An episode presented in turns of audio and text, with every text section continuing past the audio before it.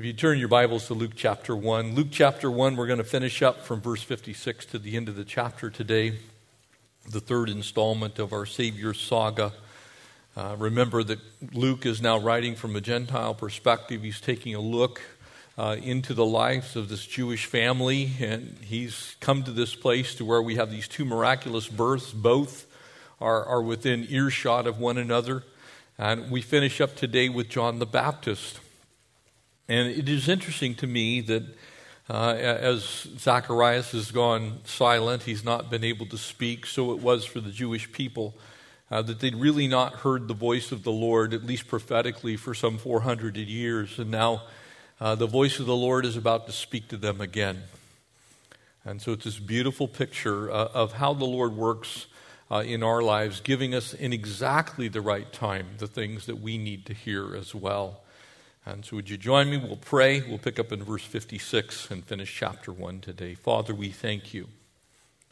Lord, we thank you for this incredible story, which is truth. Lord, that you sent this man, John, to be the forerunner, to be the voice of the one crying in the wilderness, make way, the paths of the Lord. And Lord, as we have his story, we pray that you'd speak to us through it, his birth. Lord, as he begins a journey of some 30 years being prepared to speak for you, Jesus, before you ever spoke for yourself. We pray that you would cause us to hear your voice from your word. Speak to us, we pray, in Jesus' name. Amen. Verse 56 here in Luke chapter 1. And Mary remained with her for about 3 months and then returned to her house. And so she's at Elizabeth's home with Zacharias. This very aged cousin is about to give birth to John the Baptist. Really one miracle, if you will, would lead to another miracle. And she's resolute. She's absolutely stayed. We're kind of going backwards a little bit in the biblical narrative as far as Christmas is concerned. But as we take the Word of God chapter and verse, we're just simply journeying through the Savior's saga. We don't know all of the little details that were spoken into Mary's life while she was staying with this aged priest whose only Bible, we have a tendency to think, when we see the word Scripture in the New Testament, we equate it generally to the totality of what we know to be the Bible, which would be the Old Testament and the New. But remember, for them, the only Bible they had would have been the Old Testament. So the Scriptures that Zacharias is familiar with are the Old Testament Scriptures, very specifically the Law and the Prophets, and then what we would call those books which are the Minor Prophets.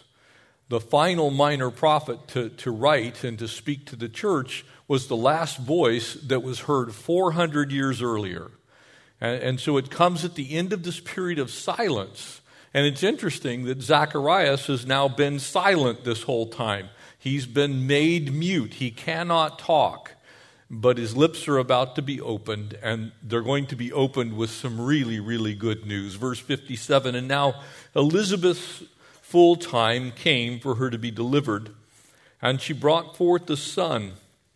And when her neighbors and relatives heard how the Lord had shown great mercy to her, they rejoiced with her. Now remember what that mercy is. It was considered really a lack of God's blessing in any family's life if they didn't have children. And she's childless. This is like almost the worst thing imaginable for a Jewish family, and especially for someone who's a priest in the temple, because children were viewed to be a blessing from God. They weren't in any way, shape, or form a burden. They weren't a curse. They weren't something to be disdained. They were literally a blessing from the hand of God. And so this is mercy. So as this story now transitions from here's Elizabeth who has no children to now she's going to bear a son, and that son is going to be the voice of literally the Lord. The mercy of God was clearly upon her. In other words, she if she had something going on in her life, if they as a couple had had something going on in their life to where God had removed maybe his hand of blessing, because that's how the Jewish people saw it, If there was something held back, it was God who held it back because God sent everything. If it came from God, then if you didn't receive it, it had to have been the Lord restraining his hand. And so it was that on the eighth day they came to circumcise the child. And they would have called him by the name of his father, Zacharias. And again, when we speak of having a Judeo-Christian worldview, the reason we speak that way is because almost the entirety of all the very first Christians were, guess what? Jewish. They understood almost everything through a Jewish lens. And so here comes this moment in time where on the eighth day, as every Jewish family would, they're going to circumcise their little boy. And they would normally at that point in time begin to think of a name that would be the second name. Usually they would be named after their father or certainly a close relative. Sometimes it would be an aunt or an uncle, depending on whether it's a male or female child. But very often they would also be named after their father. And so in a Jewish sense, they're all sitting around, well, of course you're going to name him after a priest. And his name was Zacharias. And his mother answered and said, no, his name shall be called John. Now, you talk about weird. For a Jewish family, it's like, John? It's like there's nobody in your family named John. It's like, what are you getting at? Interestingly enough, that name, in its equivalent in Hebrew, means God is gracious. So he's going from the name Zacharias. His mother says, no, we're calling him John. But they said to her, there is no one among your relatives who's called by that name. A very, very Jewish response. It's like, no, you can't even do that. It's like, there's something wrong with you. And so I want you to notice this. Now look what they did. So they made signs to his father. He's been silent so long, they also think he's deaf. So they're over like, what's going on here, And so you can't do this. You're going to name him after you. You waited all these years. You were childless. Of course he's going to be Zacharias. And so they're making signs what he would have him called. And he asked for a writing tablet and wrote, saying his name is John. Not, well, I think it's a good idea. Listen to Elizabeth. His name is John. And so they all marveled. And immediately his mouth was opened and his tongue was loosened, and he spoke, praising God. The first moment where God's voice is audible in this family, it begins with praise. And then fear came to all who dwelt around them. And all these sayings were discussed throughout all of the hill country of Judea. And then all those who heard them kept them in their hearts, saying, what kind of child will this be? And the hand of the Lord was with him. And so God's blessing here on this family, it's mind-boggling to me that this miracle, if you will, that happens as they're thinking about it, they're going, this has to be the blessing of the Lord. This is our heritage. Because if you were childless, your family line ends with you. That's it. It's over. And there was nothing more valuable to a Jewish family than continuing their family line. And so it's a curse when one is childless, is the way it was basically looked at. And so all of a sudden this miracle takes on a little bit different flavor. And it behooves us to think about the value of children in our own time. And while I would not belabor the point, sometimes people will ask me, well, how come the Bible is largely silent on the issue that we call the abortion issue? Because it was unthinkable for any child to not be seen and valued as having come from God. And so no one would even have thought that way. That's why the Bible is largely silent. Dr. E.T. Sullivan said the greatest force in all of the world is stored in the lives of our babies. Because they're the future. And that was a Jewish perspective. That's the way they looked at life. And so both moms and dads during biblical times would have seen their future in the life of their children. Because as you got older, there was no Social Security. There were no retirement plans. There was no 401ks. There was nobody going to be going down to any type of place in your local town looking for support. If you didn't have children, your end was not good. You cast yourself upon your community, and very often it had a very poor result. And so they directly associated the beauty of having children as God's graciousness being bestowed upon them. And so it's interesting to me that the forerunner that we have here, John, is Yahweh is gracious. God is gracious. God has been gracious to us. And it's also interesting to me that he goes from being tongue-tied to being talkative. You know, God opens up this old priest's mouth. He hasn't been able to say anything for 9 months. And he's going to give us an incredible picture of the coming Messiah. But the hand of the Lord, it says there in verse 66, was upon him or was with him. And as this baby boy comes into the world, and he's not going to be called Zacharias, but he's going to be called John. It's interesting how John actually perceives this news. He couldn't speak. He basically was the whole time just simply trusting God. And I want to ask you this morning, if God brings something difficult in your life, are you able to ride out that difficulty and remain simply trusting God? Because here's Zacharias, he can't speak. He's got a clay or a wax tablet. Sometimes they would have wax ones. They were kind of like the forerunner of an Etch-a-Sketch. You know, you just take a wooden frame, fill it with wax, and you take a stylus, and you could write in it.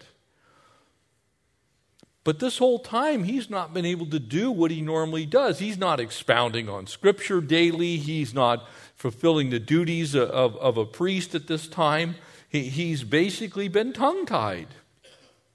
And all of a sudden, very immediately, it says here, and the Greek word there, parachroma, means to instantaneously, just exactly, it's a medical term. Remember Dr. Luke is a doctor, uses a medical term. It's the same way when you see all of a sudden a bruising disappear. It's just like instantaneous. It wasn't like he sort of started to speak, you know, and got a few words back. He's been silent for 9 months, and now, you know, he manages to eke out a little bit of a sentence. No, he opens his mouth and immediately begins to praise God. And I think sometimes we're hesitant to believe that we still serve a God that does these kinds of miracles in our lives. And the reason I think that is, largely, is because when we go through times of difficulty, we start to lose faith. We're not going through that difficulty in faith. We begin to see our faith diminish. And sometimes it isn't until the end of that period of silence when it seems like God is not speaking to you that all of a sudden there's a reason for you to praise God. There's a reason for you to go, oh, that's what you were doing all this time. I can speak for Connie and I. We've had multiple periods of time in our ministry experience where it's like, Lord, why are we here? What is it that you are doing in our lives? This seems like we're dwelling in the wilderness right now. But all the time God was doing something. He was at work behind the scenes. And I think that's what Zacharias and Elizabeth experience here. God had been at work in their life. He was doing something in them. And the way that you can see that come to fruition is when you're at the end of that journey and all of a sudden you break forth in praise. You go, oh, that's what you were doing, Lord. You see, he had closed his mouth in unbelief and in doubt, and he opened his mouth in praise. Very often the Lord allows us to go into those periods of time where unbelief grows in our life and doubt grows in our life. We're not trusting God, and he allows those things to bear some fruit over a period of time while he's working in our lives, and then all of a sudden our voices open up in a voice of praise. He goes from tongue-tied to talkative, and out of him comes great news. Verse 65. And fear came on all that dwelt around them. And all these things were noised about or noised abroad throughout all the hill country of Judea. And all they that heard them laid them up in their hearts, saying, What manner of child shall this be? And the hand of the Lord is with them. You see, when Zacharias went silent, he wanted a sign. And now he's beginning to sing. So after all this time, after these years of silence that were way before Zacharias, now all of a sudden God is going to have a voice in our world, an audible, and it's going to be their son. God's going to break his silence. You can almost see them kind of, holding hands, and, here is this aged couple going, I wonder what he's going to be. One of the great joys of being a parent is wondering and watching and waiting for what God's going to do in the lives of your children. It was no different then. They're sitting there looking at this baby. I wonder what he's going to be. I wonder how he's going to respond. The Lord's hand is going to be on him. I wonder how God's going to use him. And so Zacharias begins to declare some truths about the one that has been born. Verse 67, And now his father Zacharias, filled with the Holy Spirit, and prophesied, saying, Blessed is the Lord God of Israel. Now it's interesting to me that the first bit of praise that comes out here is directed towards national Israel. But it's through the words of this one that's going to foretell of the Messiah. Now it's important for us to put this back in its original context, because the promise was made to the Jewish people through Abraham, amen? That through you all of the nations of the earth would be blessed. That was part of the Abrahamic covenant. Blessed is the Lord God of Israel, for he has visited and redeemed his people. That's an interesting concept when you start to think about it. As Zacharias is speaking those things, remember, he's a priest. He's very, very well aware of what we call the Old Testament, speaking of the coming Messiah. And that coming Messiah, according especially to the book of Isaiah, which we're currently studying on Thursday nights, he's seen as the Redeemer of Israel. And so he begins to speak forth these truths, for he's visited and redeemed his people and has raised up a horn of salvation for us in the house of his servant David. David's house. There was still going to be a coming king, a king of Israel. But he'd be the King of Kings. And he'd be the Lord of Lords. He'd be the great I am. He wouldn't just be a regular king, if you will. You see, Messiah was to combine the two offices that Melchizedek held. Because if you remember, when Melchizedek met Abraham on the plains, he was both priest and king. The Messiah would come as priest and king. And so whoever this new king is, whoever is being spoken of, the one that John is going to tell the world about, he's going to be like no other king that's ever come, and he's going to be like no other priest that's ever ministered to the people, because he's actually going to fulfill what was prophesied of the children of Israel, that one day they would see Messiah, and they'd believe in him. And so Elizabeth, in this case, gives birth to the messenger, while Mary is going to give birth to the Messiah. So many things are spoken of in this passage. For God has visited and redeemed there in verse 68 his people. He's brought the Redeemer. Now here's the interesting thing. For the Jewish people, the horn was a very, very specific thing. We call it the shofar. That's the Hebrew word for that horn that would be blown. But a horn was a symbol of power. It was a symbol of victory. It was the way people communicated one to another. And so he's going to raise up a horn, victory, a horn, power, a horn of salvation, an announcement. There would be a trumpeting of the victory and a trumpeting of the power and a trumpeting of the salvation to the Jewish people through Messiah. And so this is this child that's now been brought into the world through this aged family. And it pictures, because this is for national Israel, for all the people, they had been captive throughout almost the entirety of their time in the Promised Land. And so they were wondering, when is the Redeemer going to come?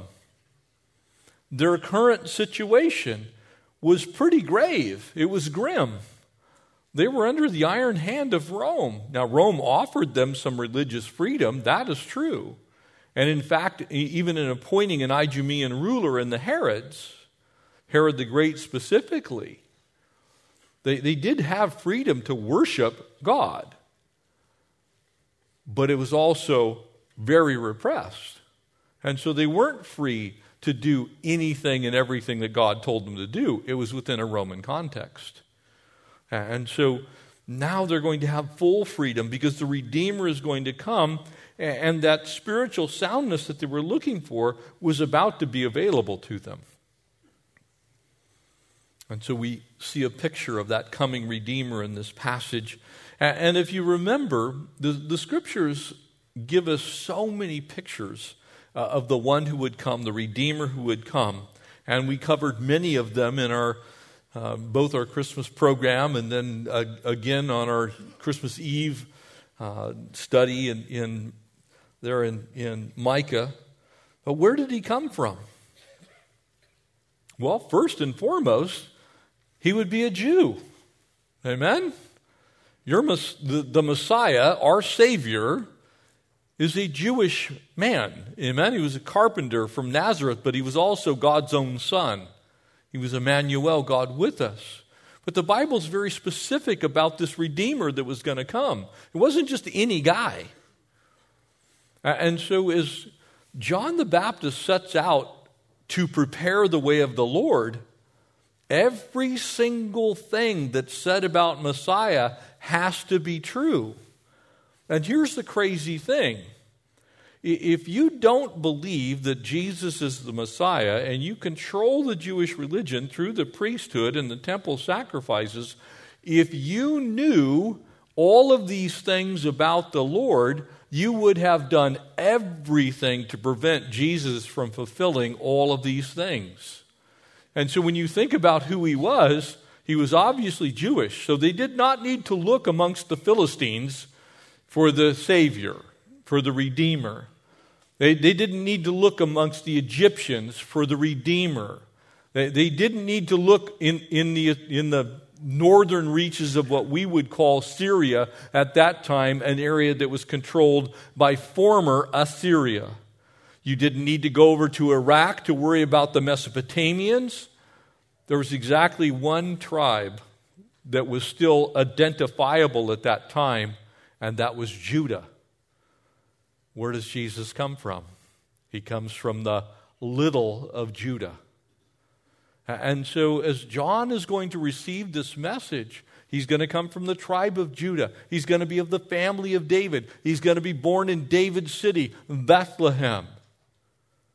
And so interestingly enough, guess where Mary and Joseph are both from?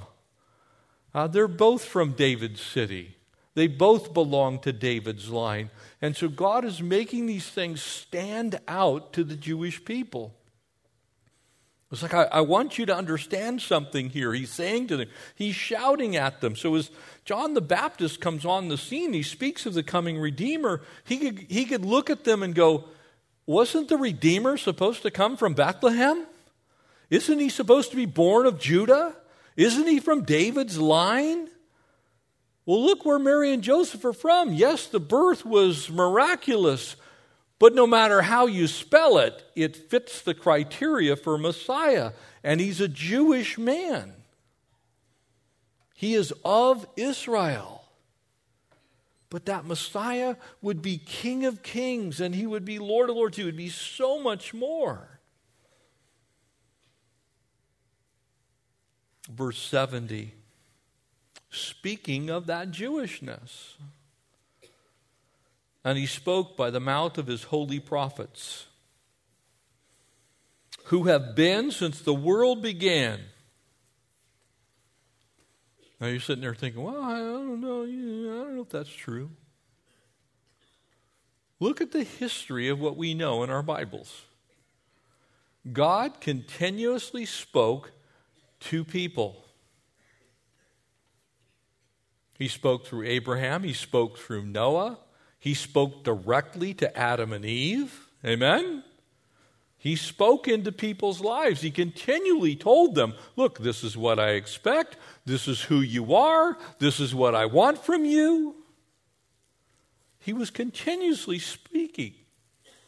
You know, sometimes we think of prophecy only in its foretelling state. But God spoke forth who he was through the prophets as well. He spoke of his holiness. He spoke into their lives through the prophets who have been since the world began. God spoke in times past, the book of Hebrews reminds us, through the prophets. He's been speaking. He continues to speak. Notice what the message is, that we should be saved from our enemies. You ever wondered how the Jewish people still exist on the face of the earth? You ever thought about that for a couple of moments? Just kind of pictured in your mind, how is it that this very tiny ethnic group, my dear friend, fellow pastor, Jeff Dorman, who's in Colorado right now, I don't know how many of you got for Christmas the 23andMe gift, but if you did, it's kind of fun. But I can tell you what happens. You're going to find out some strange things about yourself. Probably that you're not who you think you are. In my case, I'm part Neanderthal, apparently. I didn't know that you could get Neanderthal DNA, but I have some. I am also part African American. About 6 or 7 generations ago. So you learn those things, but my friend Jeff holds up his 100% Jewish. I'm like, that's not fair. The Messiah is Jewish, 100%, because his DNA was heavenly DNA on the heavenly side, and Mary's on the other side, amen? And she was Jewish. And so we look at this story, and we have to ask ourselves, God made it so incredibly clear what the Messiah would do, that we would be saved, should be saved from our enemies, from the hand of all who hate us,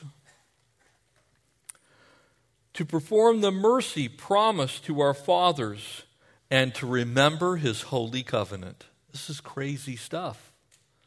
This is God speaking through the life of John the Baptist, this man who was born, the oath which he swore to our father Abraham. So when people say to you, no, the Abrahamic covenant doesn't matter anymore, they need to deal with this passage. Because Dr. Luke says that God still intends to keep his promise made to Abraham. What was that promise? That their generations would be more numerous than the sands of the sea, that he would give them a land and that the entirety of the whole world would be blessed through them. Strangely enough, the Jewish people still have a land, though they should not. Strangely enough, they have been preserved throughout history, though they should not. And strangely enough, our Savior is Jewish, and every Christian has a heritage in Judaism. That's why we call it a Judeo-Christian heritage. God's been faithful. He's kept every last promise, and he swore an oath to Abraham. He said, I'm going to give you a land. We call that land the land of Abraham, Isaac, and Jacob. And speaking forward into our time and beyond, there is still a promise of that land to those very specific people. And they're back in that land now, after an absence of nearly 2,000 years. Your Bible says once they go back into the land, they will never again be removed. And so as the world kind of seems like, well, there are a few people that don't like Israel. Amen? That's, if you know anything about the news cycle, that is a truth. But who's on their side? The God of Abraham, Isaac, and Jacob. And I will bless those who bless thee, O Israel, and I will curse those who curse thee, O Israel. To grant us that we, being delivered from the hand of our enemies, might serve him without fear, in holiness and in righteousness before him all of the days of our life. Now look at what's being said here and ask yourself a simple question. How does that happen? It's actually a simple answer. It's called being saved. It's called coming into the right relationship with God the Father through Christ the Son, who happens to also be the Jews' Messiah. That's how it happens. And so he begins to speak about what the Scriptures say. Remember, he's speaking to ultimately a Jewish audience. This is in his home. Luke's recording these details. But Zacharias says, look, here's a couple of things that are going to happen to us. There's some stuff that's going to transpire in our lives. Scripture is going to be made true. When you read your Bible, you can trust what it says, family of God. It is true. God has kept his promises in his word. He will not fail on one point. So what he says about national Israel, which we're studying now in our Sunday night study through the book of Daniel, we're also going to be studying as we journey through Isaiah, every single promise he made to national Israel, he will keep. So when Joel says at the very end of days that God's going to say enough, and he's going to come against the whole world for what they have done to his people Israel, to the land that he gave them, and his holy name, he means that. And so here, Zacharias is getting a picture of things to come. He's saying, look, we better be about serving God. We better be about serving the one who has redeemed us, the one who can save us.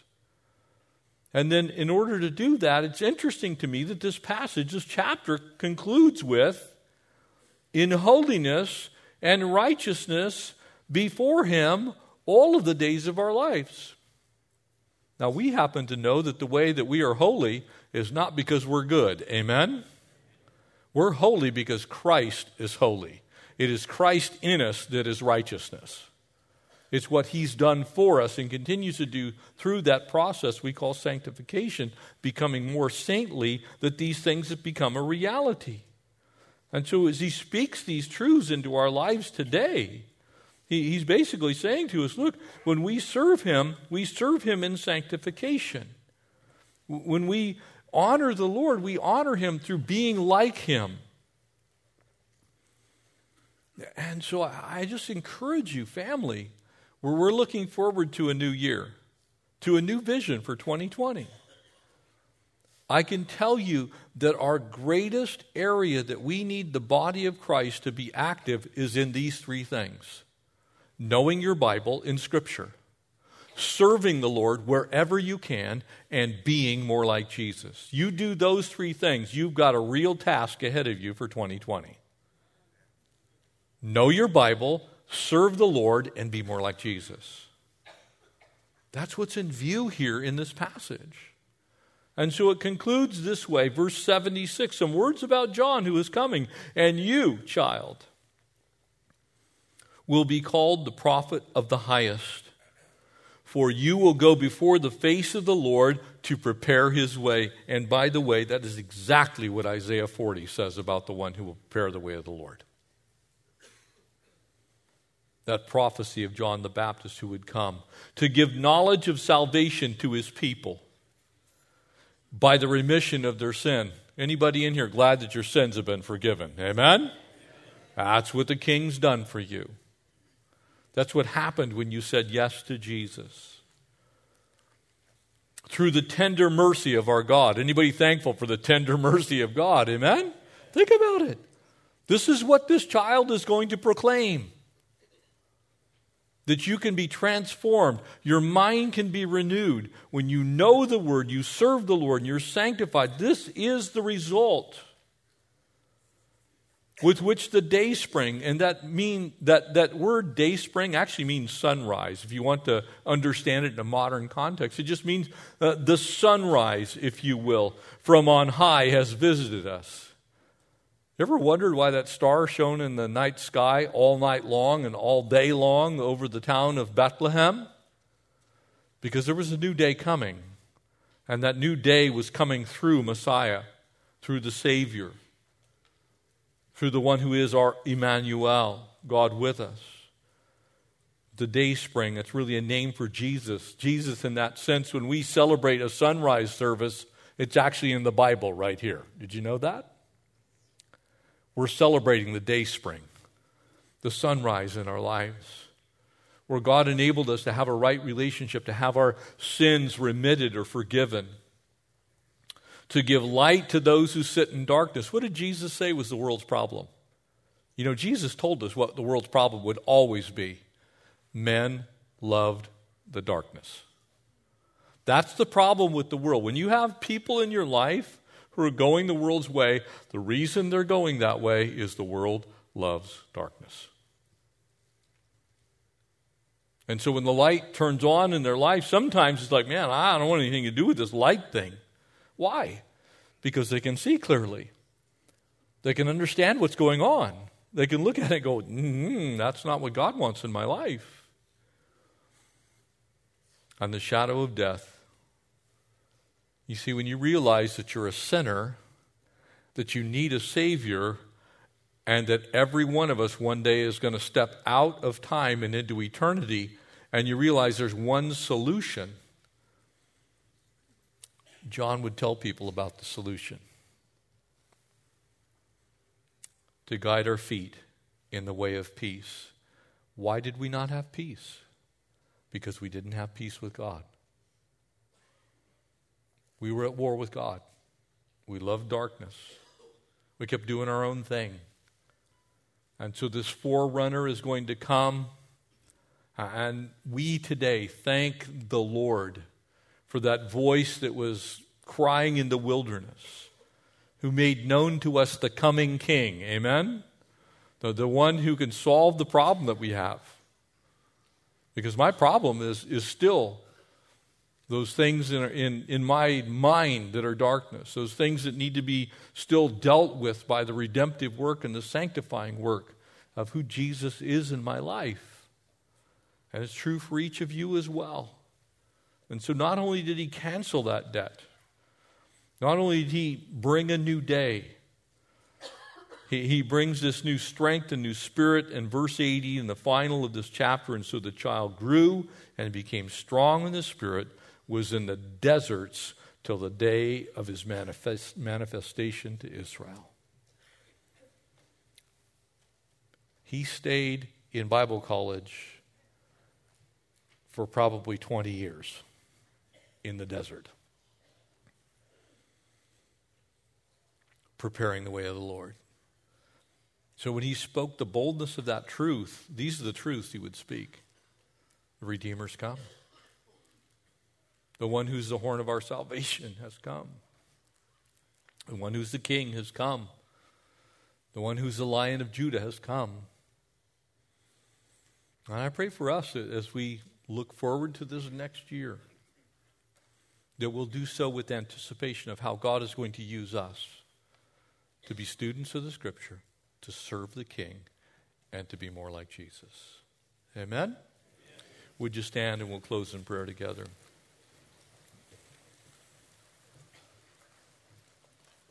If you're here today and you've never taken that first step, because the first step is to admit that you're a sinner and you need a Savior, that you're sick of walking in darkness. If you haven't made that choice yet,